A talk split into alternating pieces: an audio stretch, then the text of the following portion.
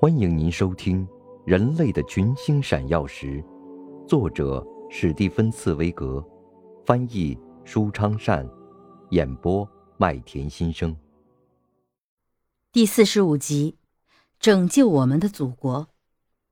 街道和空地上也一直有大批人群在为宣战而欢呼，但是当满街的人群欢呼的时刻，也总有另外一些人在悄悄嘀咕。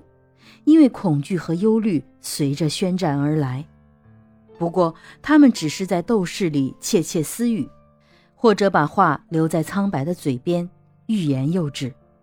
普天下的母亲永远是一样的，他们在心里嘀咕：难道外国兵不会杀害我们的孩子吗？普天下的农民也都是一样的，他们关心自己的财产、土地、茅舍、家畜和庄稼。他们也在心里嘀咕：难道自己的庄稼不会遭到践踏吗？难道自己的家不会遭到暴徒的抢劫吗？难道在自己劳动的土地上不会血流成河吗？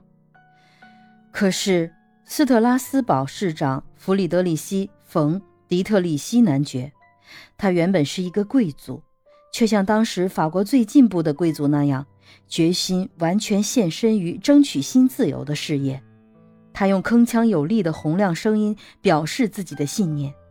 他有意要把宣战的那一天变成公众的节日。他胸前斜披着三色绶带，从一个集会赶到另一个集会去激励民众。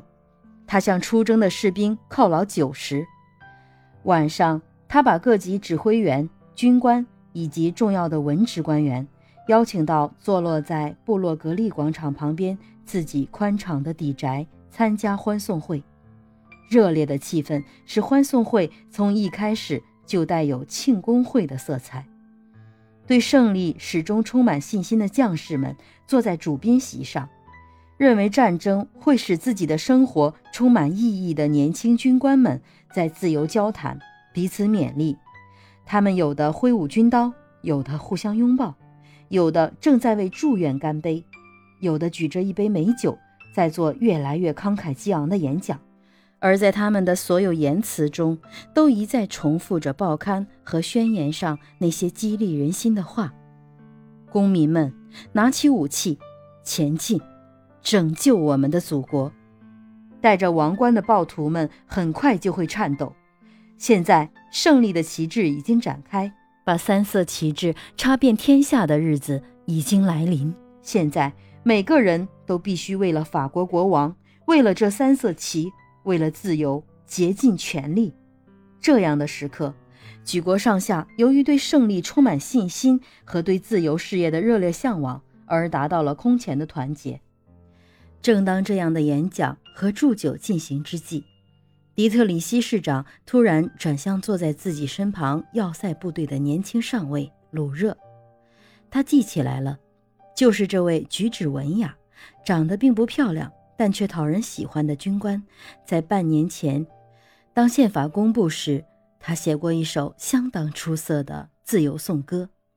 团里的音乐家普莱耶很快就替那首颂歌谱了曲，那首简朴的歌曲朗朗上口。是以演唱，于是军乐队将它练熟，在公共广场上进行演奏和大合唱。现在宣战和出征不也是一个用音乐来表现庄严场面的极好机会吗？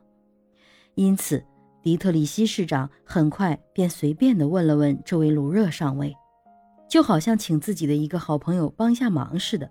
他是否愿意乘着这种爱国情绪，为出发的部队创作歌曲，为明天出征去讨伐敌人的莱茵军谱写一首战歌？